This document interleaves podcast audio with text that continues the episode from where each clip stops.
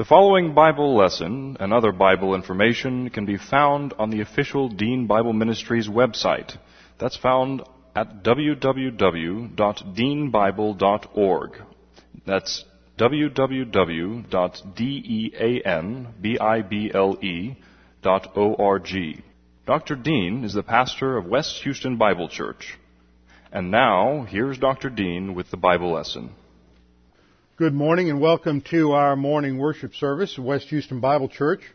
We have a couple of announcements. First of all, uh, as most of you know, Curtis Carnegie, uh, the husband of Thelma Carnegie, is face to face with the Lord. Our condolences to Thelma, their three sons, Terry Amex, Keith Amex, and Guy Carnegie. Services are still pending final arrangements, but they're tentatively scheduled for Wednesday afternoon at the uh, Veterans Memorial uh, Chapel, or if not there, then here at West Houston Bible Church. Viewing will be Tuesday evening, November 21st from 6 to 8 p.m. at Clare Brothers, which is located at Hillcroft and Bissonnet. At the present time, Thelma is very, very ill. She has strep throat and a kidney infection, and she's really down for the count right now. So please keep her in your prayers and the family. Also, mark your calendars for the first Sunday, I mean, first Saturday in December. That Saturday, December the 2nd. That evening, we're going to have a family night. It will be our Christmas tree trimming party, and so that'll be a great time to uh, bring the kids and the grandkids and neighborhood kids and older kids and anybody who enjoys Christmas. All right, before we begin this morning, we need to direct our attention to the Lord who has provided everything for us and for whom we gather on Sunday morning to uh, praise His name and to learn His Word. So let's bow our heads together in prayer. Father, we're indeed grateful that we can come together, that we can worship you in song and in the study of your Word this morning. Father, we thank you that you have provided so much for us, and especially our salvation, that you sent your Son to die on the cross for us, and that by faith alone in Christ alone we have eternal salvation. Now, Father, may all that we say and do this morning honor and glorify you. We pray this in Christ's name. Amen. Our scripture reading this morning comes from the 89th Psalm. The 89th Psalm was written as a meditation on the Davidic covenant. The Davidic covenant lies at the background of the passage that we're studying this morning in the morning message.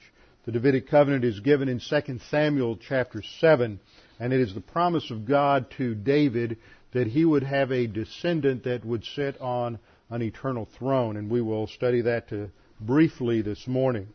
But verses 11 through 29 of Psalm 89 will be our reading this morning. This is a focal point of the psalm.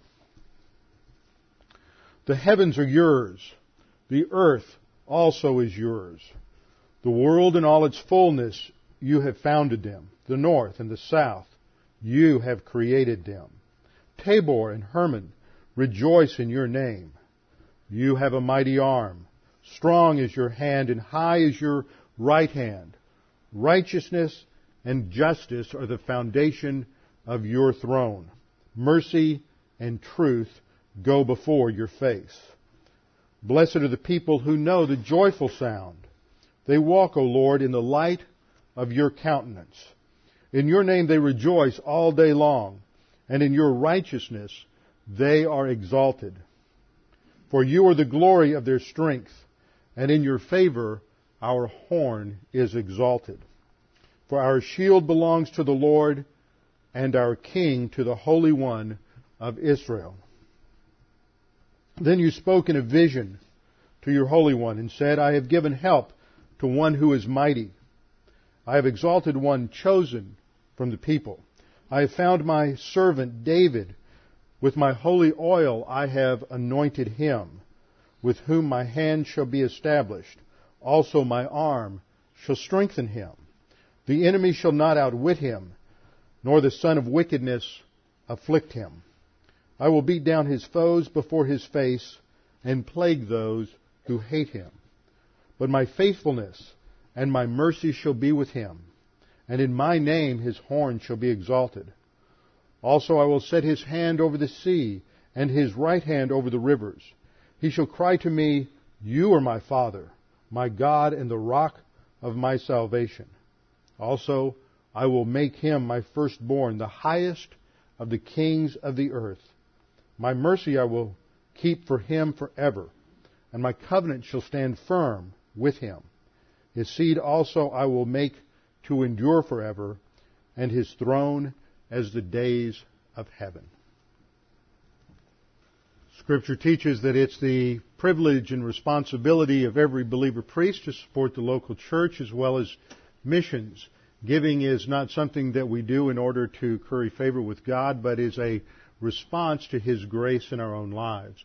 Grace is to be motivated by our understanding of what Jesus Christ did for us on the cross and what the Lord has provided for us in our ongoing Christian life.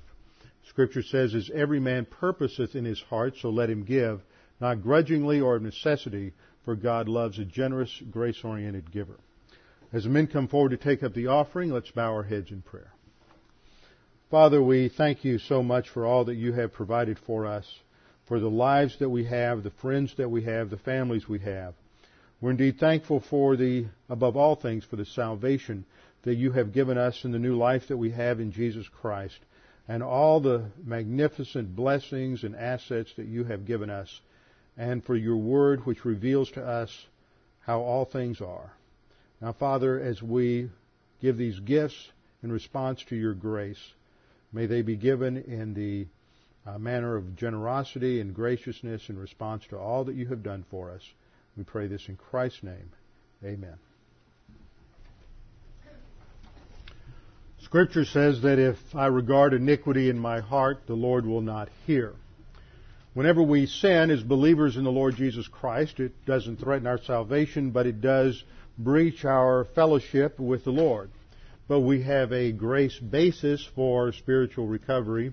1 John 1 9 says that if we confess, which means to admit or acknowledge our sins in privacy to God the Father, if we admit our sins to Him, He is faithful and just to forgive us our sins and to cleanse us from all unrighteousness. At the instant that we admit our sins to Him, we are instantly forgiven. The sanctifying ministry of God, the Holy Spirit, which is referred to in the Bible under such terms as the filling of the Spirit or walking by the Spirit, is immediately restored and we be- recover our forward momentum in the spiritual life. So we always begin with a few moments of silent prayer and then I open in prayer. So let's bow our heads together and I will open in prayer in just a minute. Let's pray.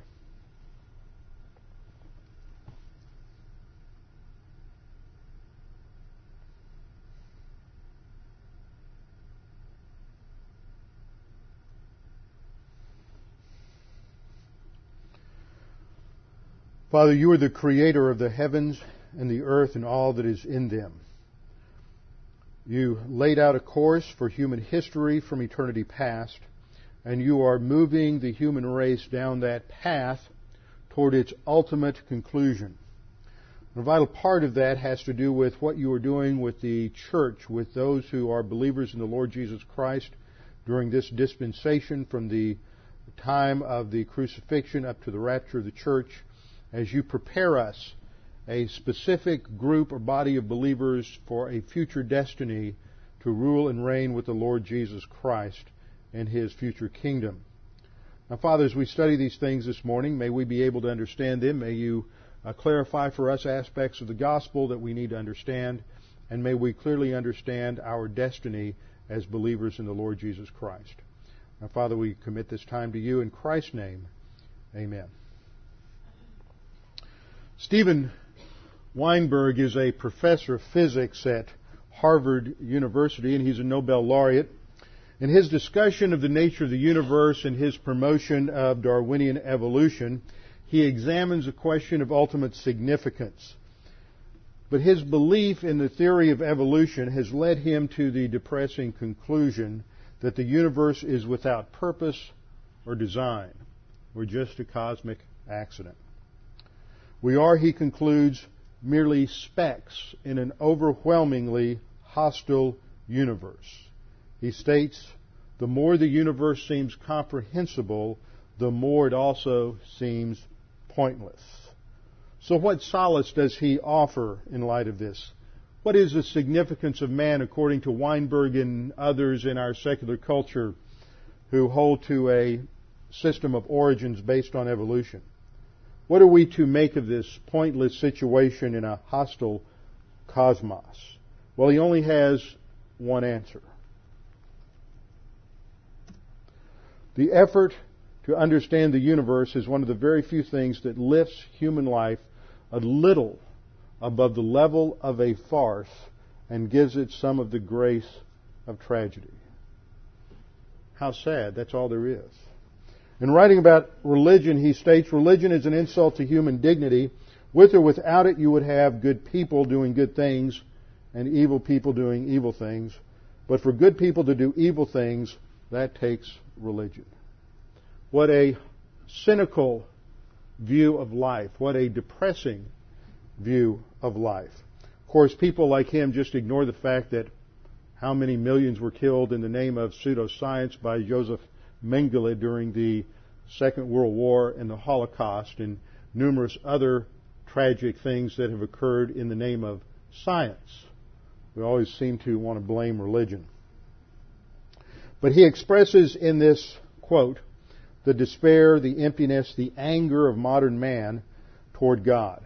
Modern man who is without truth and without hope and without Christ has nothing to truly live for other than the pleasure, the stimulation of the moment, or whatever he finds some little meaning in in what he studies.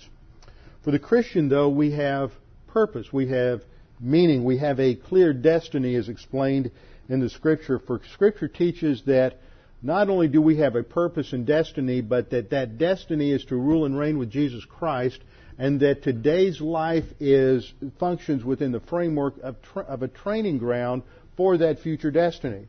As we orient our thinking to that future destiny, it gives meaning and purpose and value to even the most minute things that happen in our life. The things that seem to be pure coincidence suddenly take on uh, a new meaning and new uh, emphasis. We see this in such passages as the one we're studying today in Revelation 3:21. Now this is the last verse, the last or next to last verse, 321 and 322 in our study of the seven letters to the seven churches at the opening of Revelation. These are, as I've pointed out, ecclesiastical evaluation reports. And in these seven letters we see the trends of the church age. The church age began on the day of Pentecost, some 50 days after our Lord was crucified on the cross. It ends with the rapture of the church, and during this age, there are seven different churches that are identified and represented, and their various strengths and weaknesses exemplify the strengths and weaknesses of the church throughout the church age. These are trends in the church age. We can't distinguish uh, on the basis of these churches where we are or where we're going to be, but we know that on the basis of other things, we must be near the end of the church age, and our Lord Jesus coming back in the clouds to take the church to be with Him in the event known as the rapture of the church. These letters are designed to challenge every believer with the reality that Jesus Christ can come back today. He could come back tonight. He can come back tomorrow. And the question is, are you ready? Not are you ready simply in a soteriological sense, in the sense of salvation. Have you prepared yourself in terms of your faith in Jesus Christ as to whether or not your destiny is heaven? That is important. That is the most important decision you will ever make in this life because Scripture teaches that all have sinned and fall short of the glory of God. Every single person, no one's any better than anyone else in the sight of God. God loved us so much that He sent His Son to die on the cross for us that by simply trusting in Him we have eternal life. And at the instant that someone puts their faith alone in Christ alone, at that instant we not only have eternal life, but we are adopted into the royal family of God through a process known as regeneration. We're born again and we become spiritual infants. And there's a process of growth that takes place after that where we grow to spiritual maturity. But it's not just for the fact of growing to spiritual maturity. It is that we are in training for a future role and responsibility, and this is what we see uh, emphasized in these overcomer passages at the end of each of these short evaluation reports. At the end of each one, there is a promise, an incentive that is given to the believer who is an overcomer, that there are special categories of blessings and rewards. And this is what we see in Revelation 3:21. There we read, To him who overcomes, I will grant to sit with me on my throne, as I also overcame and sat down with my Father on his throne. Now, I pointed out as we began the study of this verse several weeks ago that there are three key things that have to be understood in this passage. And we spent the vast amount of our time the last three or four weeks focusing on the first two the identification of the victorious believer, the overcomer. Who is the overcomer and what does he overcome? And in that study, we saw that the overcomer is not the person who gets saved, but the overcomer is the saved uh, individual, the believer in the Lord Jesus Christ, who then grows to spiritual maturity, who overcomes the obstacles and the adversities in life through the use of the Word of God. He is primarily said to overcome the world just as Jesus overcame the world before he went to the cross. Jesus' act of overcoming the world sets the pattern, the precedence, the model for how we grow as believers in the Lord Jesus Christ, uh, John 16:33. But it is related to a future destiny indicated by the use of this word throne in the passage that if we are overcomers, then we will be granted a special privilege and position to sit with the Lord Jesus Christ on His throne. Even as, and that's the pattern, that's the comparison, is He overcame, and once He overcame, He didn't sit on His throne. Note what the passage says. He sat on the throne of His Father. So as He shares that position with the Father, so we too will share that position with the Lord Jesus Christ. So the focus this morning is to understand the emphasis of this reference to sitting with me on my throne. Revelation 3:21 emphasizes two thrones.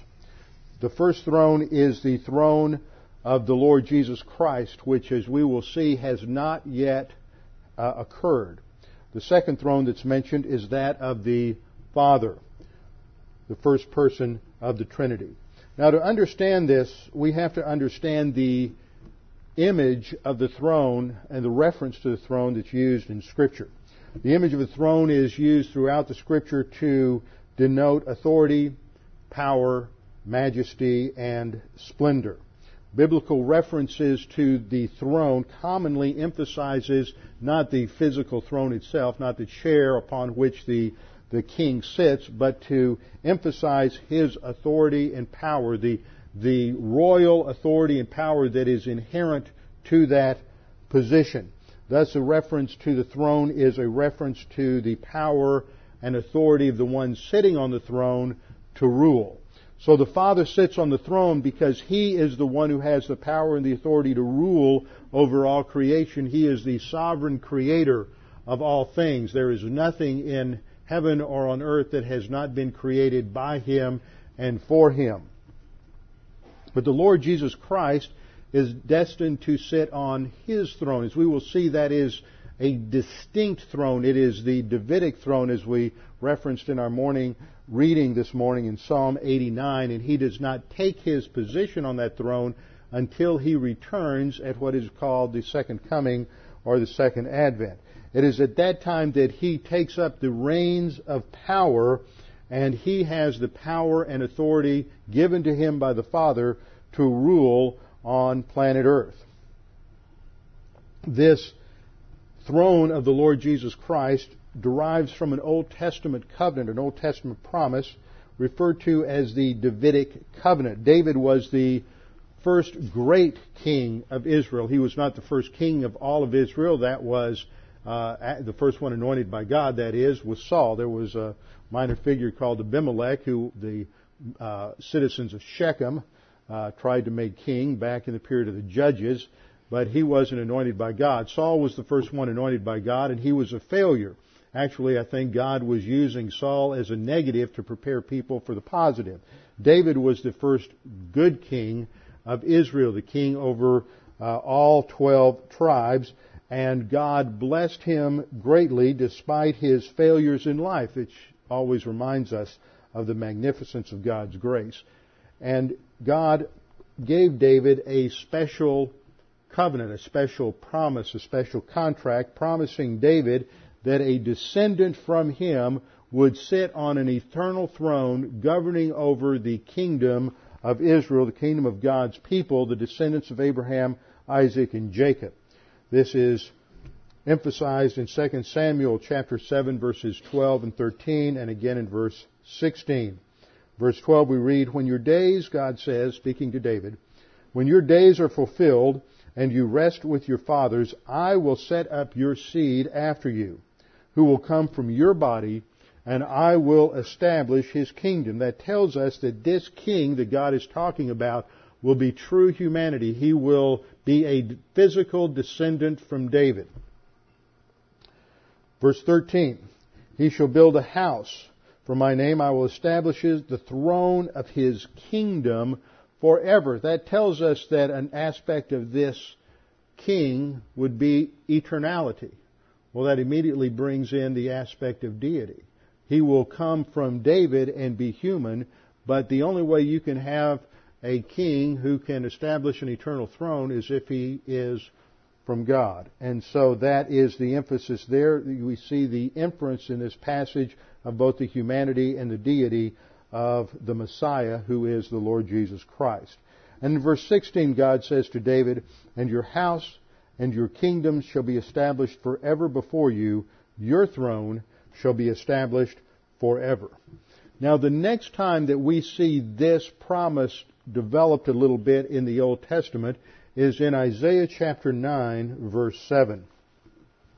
Before we get there, there are four eternal promises of the Davidic covenant.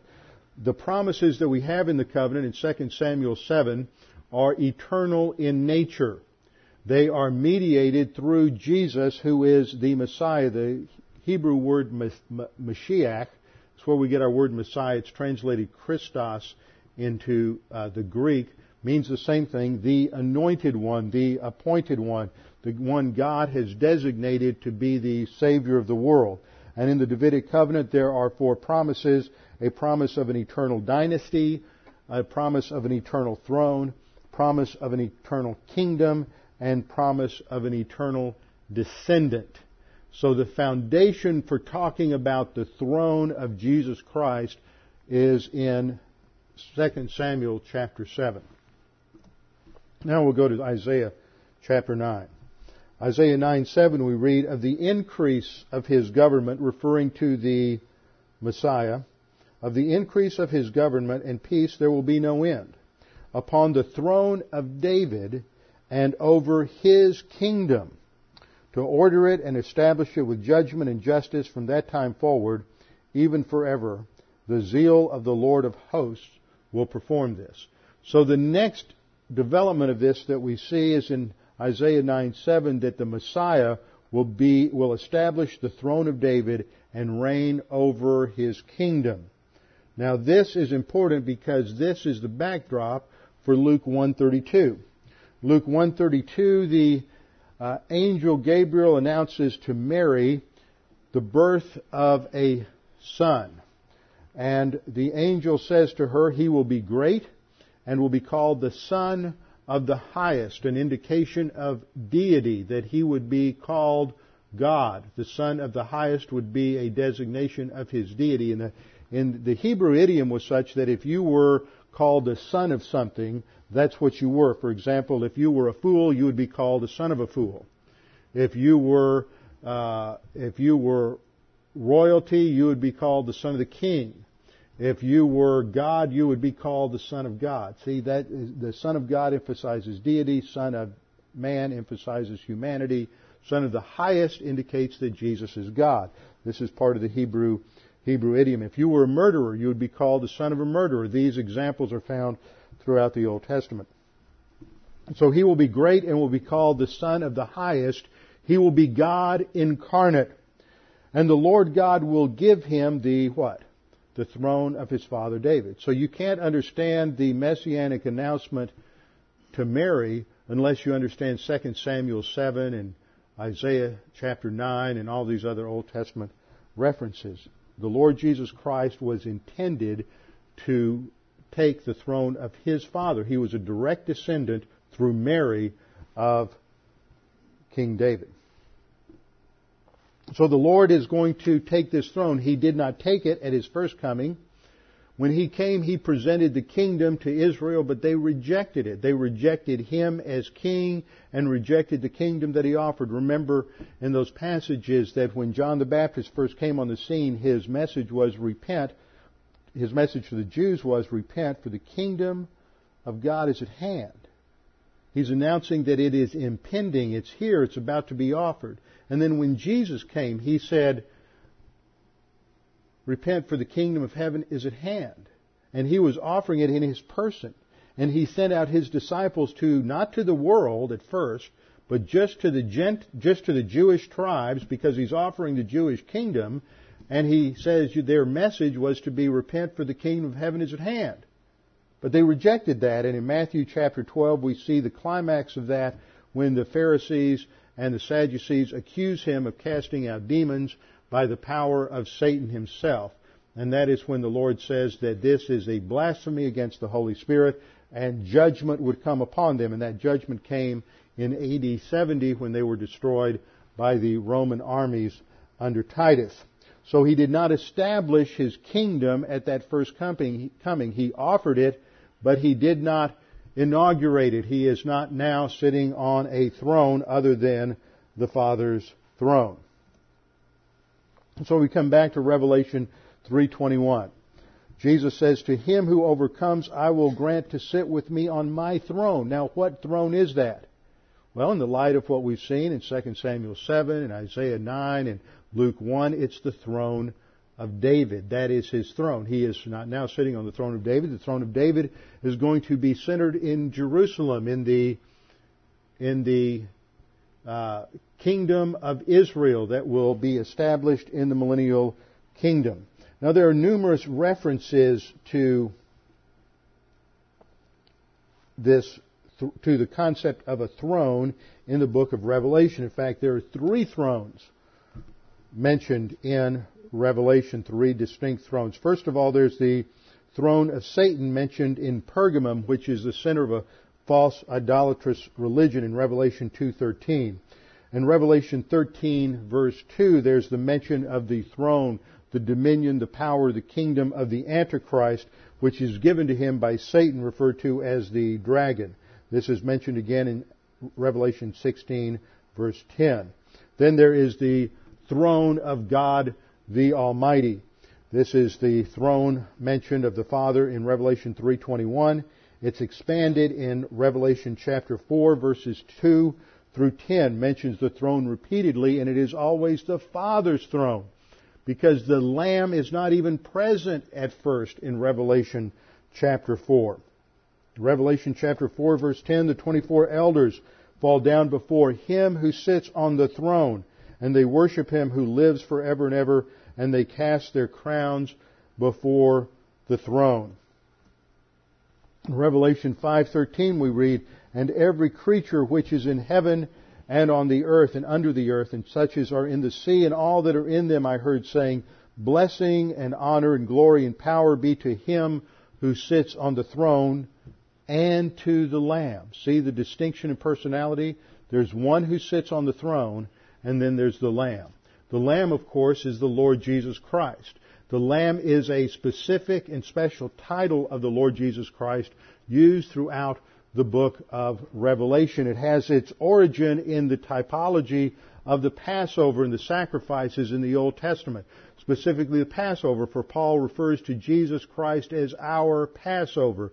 At the Passover, the original Passover was the was related to the tenth plague in Egypt when the Jews were in Egypt and they were enslaved in Egypt and God was putting the pressure on Pharaoh to release them and you had ten successively uh, devastating plagues, each one turning the fire up a little more, and each time uh, Pharaoh become, became more and more resistant to what God was doing.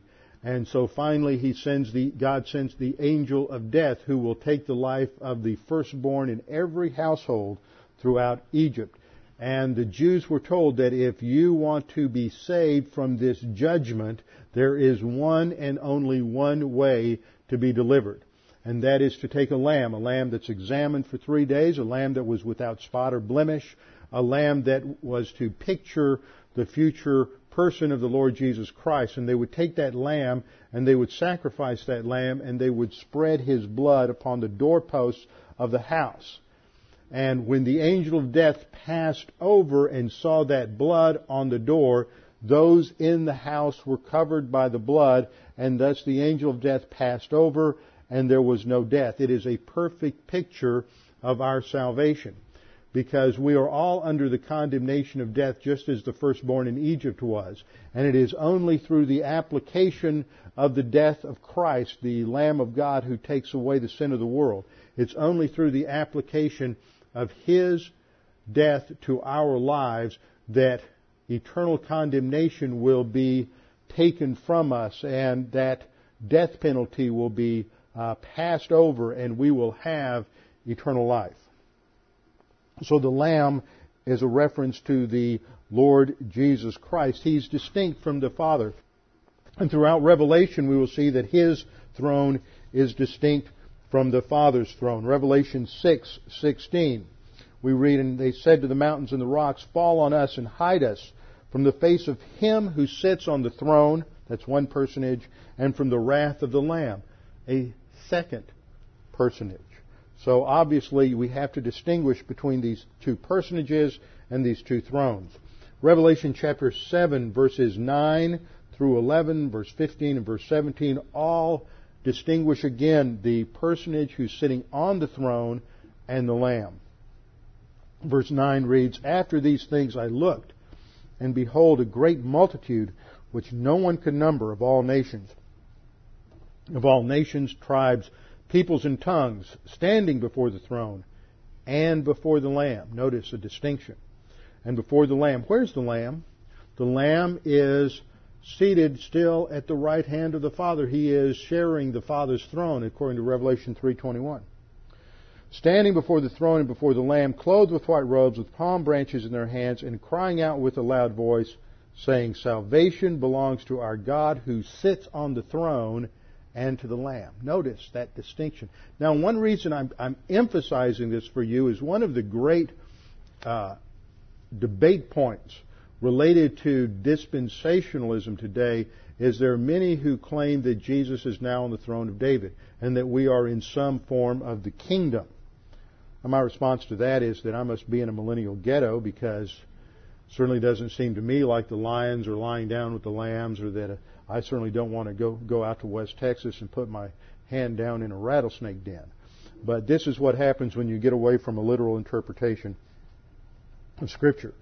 Revelation 7:11 concludes all the angels stood around the throne and the elders and the four living creatures and they fell on their faces before the throne and they worshiped God. So the term God, theos, refers to the Father in the book of Revelation. He is the one sitting on the throne and he is still attended to by the Lamb who is sharing his throne. Now, all of this is important for understanding the entire concept of our inheritance and rewards, for that's what these overcomer passages are talking about. They're emphasizing the fact that there's an incentive out there for believers. When we trust Jesus Christ as our Savior, you enter into a permanent contract with God for your salvation. You can't do anything to lose it. You can't do anything to destroy it. You have salvation forever and ever. It's called the doctrine of eternal security. Once saved, always saved. Your salvation doesn't depend on you. It doesn't depend on your will. It de- doesn't depend on anything you do. It depends on the completed work of Jesus Christ on the cross. On the cross, Jesus Christ paid the penalty for every single sin that you and I will ever commit. There's not a single sin that you can commit tomorrow that wasn't in the mind of God in eternity past and wasn't imputed and placed on Jesus Christ while he was on the cross. So sin is no longer the issue. Once you trust in Christ as your Savior, you have eternal life. But see, the question that comes up for a lot of people is, golly, if I'm, if I'm saved, and why should I be moral? Why should I be spiritual? Why can't I just go live my life any way I want to because I can't lose my salvation? This was a problem in the Reformation because in the Roman Catholic Church, the way they got around it was they said, well, you don't really know that you're saved until you die. Because you have to have the right kind of works. You have to get enough brownie points uh, in by participating in the sacraments, and you never really know for sure if you're saved until you die. And even then, you may not be sure. And if you don't have quite enough brownie points to get to heaven, well, you go to a holding place called purgatory, and then you know, if enough people get baptized for you or pay indulgences or whatever, then you might finally get sprung from purgatory and actually make it into heaven, but you don't really know. So, uh, religion came along into Christianity through Roman Catholic theology. Religion emphasizes works and not grace. And in that emphasis on works, it was a way of maintaining control on people to, to force them into a moral pattern so the church could control them. Uh, Roman Catholic Church theology is probably one of the original uh, control points in all of history. We want to control and dominate everybody. Well, you have a lot of Protestants who got that way too because after the Protestant Reformation began, both Luther and Calvin originally understood free grace.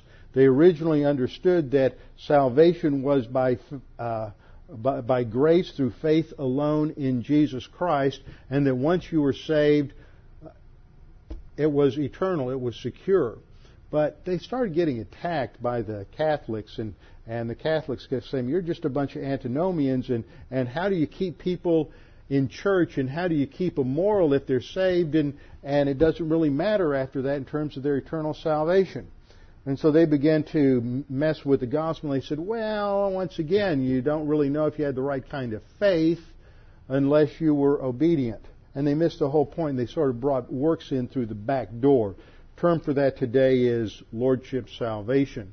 The idea that I can't, again, I can't know that I'm truly saved unless I have the right kind of works consequent to salvation. And that's a, another work salvation that's prevalent in numerous denominations and numerous pulpits today. It's just another form of religion, a subtle form of works, a subtle way of controlling people again. But, but see, what we have in the Scripture is grace.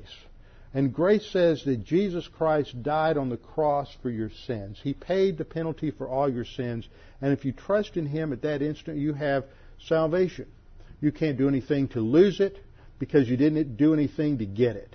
You can't do anything to earn it at all. And so as a result of that, it is yours forever and ever. But you know, you can really mess up your new spiritual life if you want to. And you'll lose some things. You will lose opportunities to serve God, you'll lose some rewards, and you will lose privileges and position in the future. You'll still be in heaven, but you'll miss out on certain things. And so these incentive clauses, as it were, are put into the contract. You're saved by grace through faith, but if you really want to to serve the Lord and honor Him in your life, if you press on in spiritual growth towards spiritual maturity, if you learn the Word and you study the Word and you live for God on earth today and you grow to spiritual maturity, you'll develop the capacity for righteousness and the capacity for wisdom and the capacity for leadership that will enable you to take a place and be a co-ruler with the Lord Jesus Christ in the future kingdom. So these incentives are set forth to people who are identified in these passages as overcomers. So before we get into an understanding of that inheritance, let me give you a brief summary of what the Bible teaches about rewards and inheritance. All believers have the potential of rewards and inheritance. God set these up in eternity past. So that there is a package deal of assets, blessings, rewards, privileges set up in heaven that's got your name on it. It was set aside by God in eternity past, and if you would grow to maturity, then as a result of your growth and your capacity, God would begin to distribute blessings in time, and then as a result of what you did in time, there would be a distribution of other blessings or rewards in the future. See, they're already yours. They already have your name on it. You don't do anything to earn or deserve them. It's grace. But you have to grow to maturity or you won't get to enjoy them. It's sort of like a, a, a father who's proud of his newborn son and he goes out and buys him a classic automobile, a Ferrari or a Lamborghini and sets it in the garage and it's going to be his when he's old enough to appreciate it. It's his. His name's on the title deed. He's only one month old. He's got a $200,000 car sitting in the garage. Now, are you going to give him the keys when he's a year old? No. When he's five years old? No. He's got to get maybe 30 before you're going to give him those keys, and he demonstrates, you know, responsibility and the capacity to handle it and take care of it correctly. But it's his. It, it's got his name on it. But if he never reaches that level of maturity to properly handle it, he may never receive it. He may never enjoy it. It may never truly be his and be distributed to him. And that's the same thing with our rewards and with many blessings is they're ours by grace. But if we don't grow, see, it's not works. God's not rewarding us for works in that sense. It is a growth of capacity. And God is not going to bless us beyond our capacity to handle it. Otherwise, the distribution of these blessings would just be abused and it would ruin us. So all believers have the potential of rewards and inheritance, and that distribution of those eternal rewards and inheritance occurs at what the Bible calls the judgment seat of Christ, sometimes referred to as the, the Bema seat from the Greek word that's used there, because that was the place in the athletic contests where the the judges would sit and evaluate the races and then hand out the wreaths at the end of the contest. The Bema seat was the raised platform on which the judge would sit to adjudicate uh, civil issues and criminal trials. So it's a judgment seat. It's a place of evaluation. And 1 Corinthians chapter 3 verses 12 through 15 describes this, that all of our works, all of our production in life are stacked up and, and as it were, a, a, a torch is brought in and it's set afire and only that which has eternal value, that which is produced by God the Holy Spirit in our life survives. It's described as gold, silver, and precious stones. And on the basis of that, uh, that divine good, that which is produced by the Holy Spirit, we are rewarded. There are crowns. Some rewards are described as crowns. Revelation 2.10 talks about the crown of life. 2 Timothy 4.8 talks about the crown of righteousness. There are other crowns mentioned in the New Testament. So you have some rewards that are designated as crowns.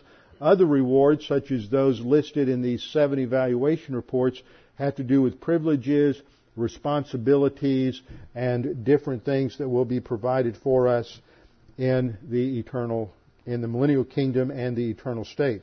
But all of these come under the category of what is referred to as an inheritance. As an inheritance, that which is a possession of ours for eternity. Now, when we get into the scriptures, we realize there's two categories of inheritance. Two categories of inheritance. And we see this in Romans 8, 16, and 17. Now, you might have missed this if you didn't look at this carefully because of the way the English Bible punctuates the sentence. Now, you have to remember something. In the original Greek, there's no punctuation. In fact, there aren't even spaces between words in the uncials. They're just, they just all run together and it is the grammar itself that indicates where the breaks and pauses are. And so you have a phrase, uh, you have the, the verse, re- I'll, I'll read the verse here. The Spirit Himself bears witness with our spirit that we are children of God. And if children, that is, that is, we're in the royal family of God, then heirs. then we have our critical phrase. Heirs of God and joint heirs with Christ, if indeed we suffer with Him, that we may also be glorified together. Now I've highlighted this phrase in yellow because that's, that's our focal point. The way this is punctuated, it reads as if the, that being an heir of God and a joint heir with Christ are synonymous. They both belong to every believer. The comma, if you notice, comes after Christ. But it's based on a condition. If we suffer with Him. Now, is your salvation based on a condition? So you say you need to believe on the Lord Jesus Christ and suffer with Him. No, it doesn't say that. It just says believe on the Lord Jesus Christ and you will be saved. Suffering isn't a condition for having eternal life. So we have to take a look at this. And remember, the commas, the punctuation in the, in the Greek text was inserted by a man named uh, Robert Stevens as he was riding horseback from Lyon, France to Paris in about 1546. I think that horse stepped in a few holes in the road, and we got a few periods and commas in the wrong spot. Let me illustrate what, how important punctuation is. Take a look at this phrase I have up on the board. Uh, we have six words with no punctuation. How would you punctuate those words? Woman without her man is nothing. Where are you going to place the commas? Now, if I were to take the time to pass this out, I would bet that most women would punctuate it like this. They put that comma after woman, woman comma, without her comma, man is nothing. See what that phrase is now saying is man is nothing without a woman. All because of the punctuation. Now most of you guys will probably punctuate it this way. Woman without her man is nothing. Main point being, woman is nothing without that man. Now, you get two completely opposite meanings of this phrase just based on where you put those commas. And notice I said that probably most women would punctuate it one way and most men would punctuate it another way. See, you come to this with, with what uh, lawyers refer to as a, a uh, sort of a predetermined bias.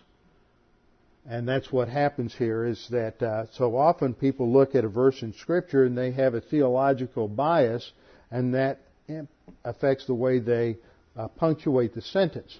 Now, on this slide, the top line is how it's punctuated in most Bibles. Heirs of God and joint heirs of Christ. These are viewed as one type of inheritance. Being an heir of God and a joint heir with Christ is viewed as synonymous, but they're both conditioned upon suffering with Him. And so, the, usually this is taught in the sense that, well, every Christian will suffer at some point or another. Well, just exactly what do you mean? And it doesn't really fit. The better solution is to recognize that you have two categories of inheritance here that all believers are heirs of God based on their trust in Christ for salvation. But there's another category of inheritance, being a joint heir of Christ that is conditioned upon suffering with Him, not going out and, and self-flagellating, not going out in the desert like a, uh, fourth century desert monastic sitting on a pillar or something like that, not going into a monastery, but because as you go forward in the Christian life, as you have a hunger and thirst to grow and mature as a believer, uh, the spiritual life is described in, in the New Testament with one word called godliness, to be like God in terms of your character, to grow and mature. And in 1 Timothy chapter 4, Paul tells Timothy that everyone who desires to be godly will suffer persecution. That doesn't leave anybody out. That if you really want to grow towards spiritual maturity, then you're going to get a bullseye painted on your hindquarters and Satan is going to go after you. And so that is part of the process of spiritual growth. It will go through suffering, will go through adversity. And so inheritance rewards are conditioned upon the believer who is willing to go through that additional adversity that comes along with spiritual growth. We see this exemplified in 2 Timothy chapter 2. I want you to turn now in your Bibles to 2 Timothy 2. This is one of those passages that a lot of people have trouble with. We'll take a few moments just to examine the verse and its context. 2 Timothy chapter, chapter 2, and we'll start at verse 10. 2 Timothy chapter 2, we'll start at verse 10. Paul has already been talking about the suffering that he has gone through. He says in verse 8, remember that Jesus Christ of the seed of David. Hmm. What do you think that refers to? Back to the Davidic covenant again. Of the seed of David was raised from the dead according to my gospel, for which I suffer trouble as an evildoer, even to the point of chains, but the word of God is not chained.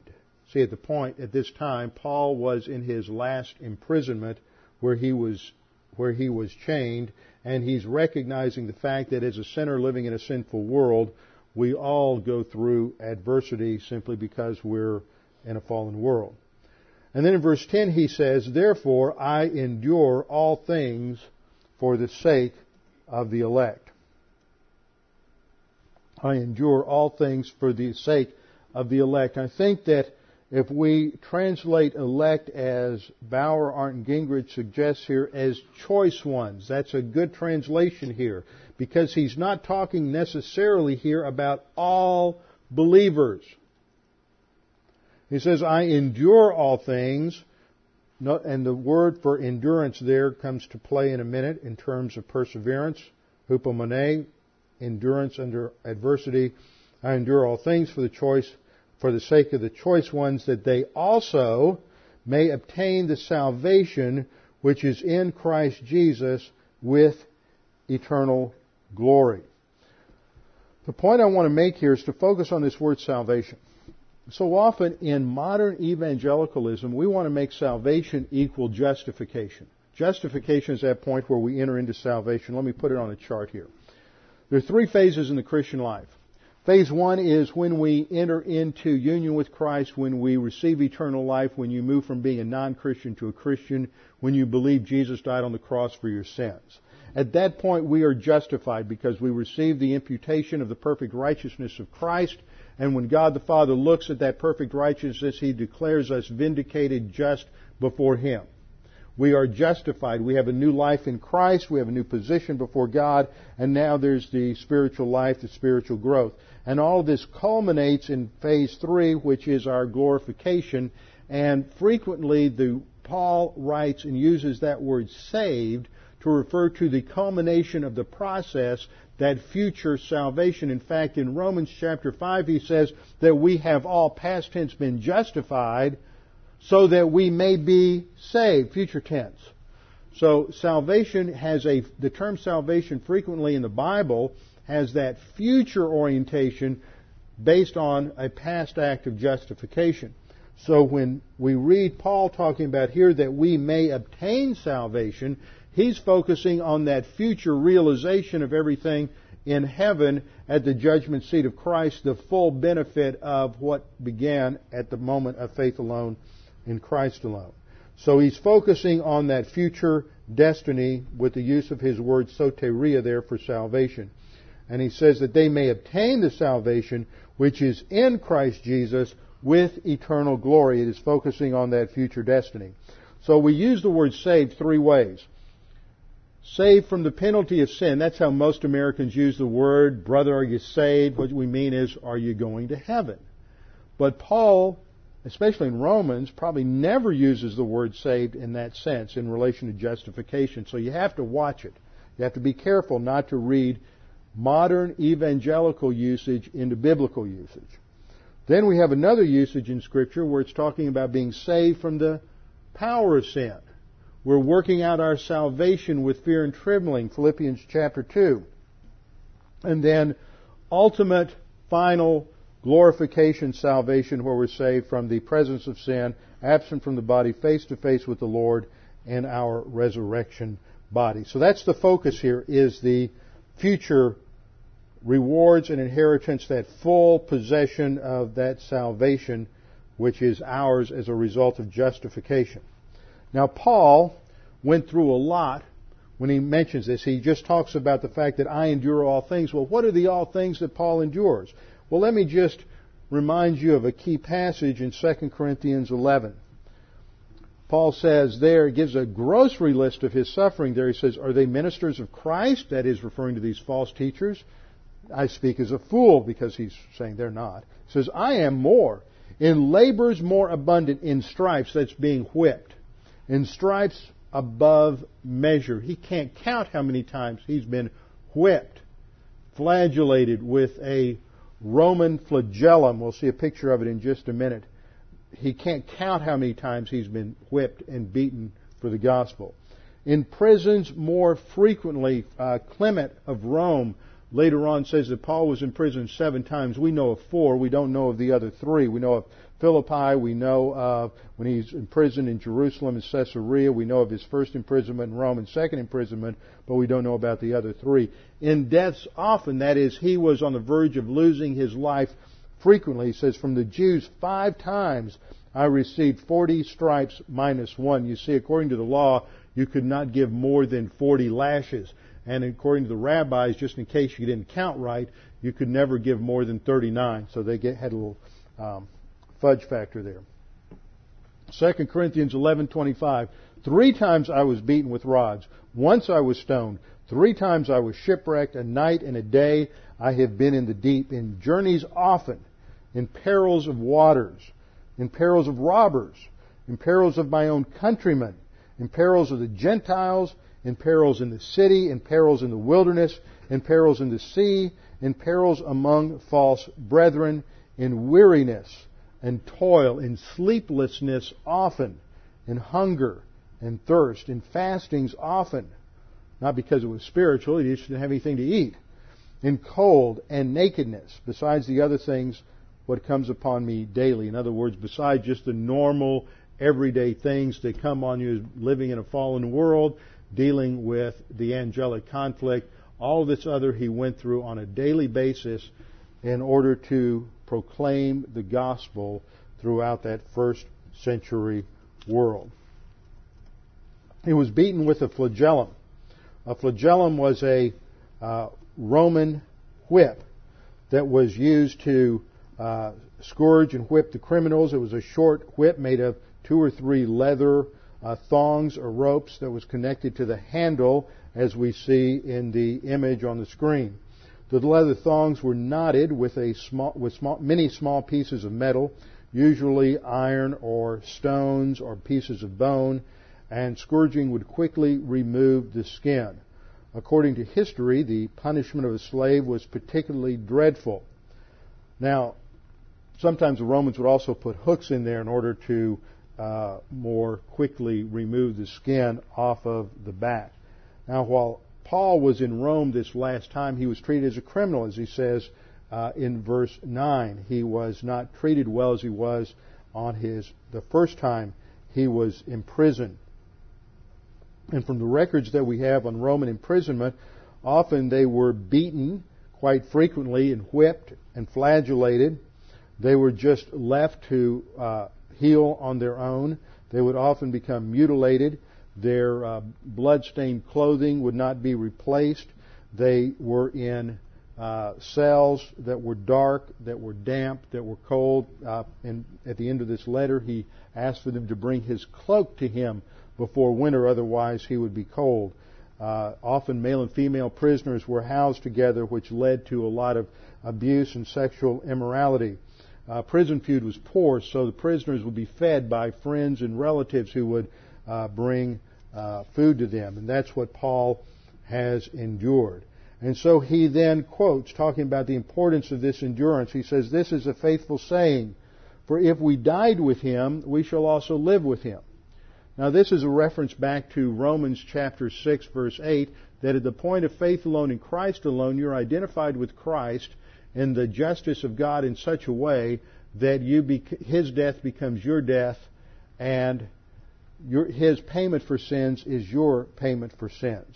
Romans 6 8 says, Now if we died with Christ, and we did, we believe that we also live together with him. 1 Thessalonians 5:10 emphasizes the same thing that Christ died for us, that whether we wake or sleep we should live together with him. So in First, uh, 2 Timothy 2.11, we have a faithful saying, if we died with him, and in the Greek, there's several ways to express that conditional clause, if something, the hypothesis there. If we died with him, we shall live with him. And if we died with him means if you believe Jesus Christ died on the cross for your sins, then you died with him. And the promise is that we shall live with him. It's eternal security. If you died with him, if you trust Christ as your Savior, you have eternal life. It can never be lost.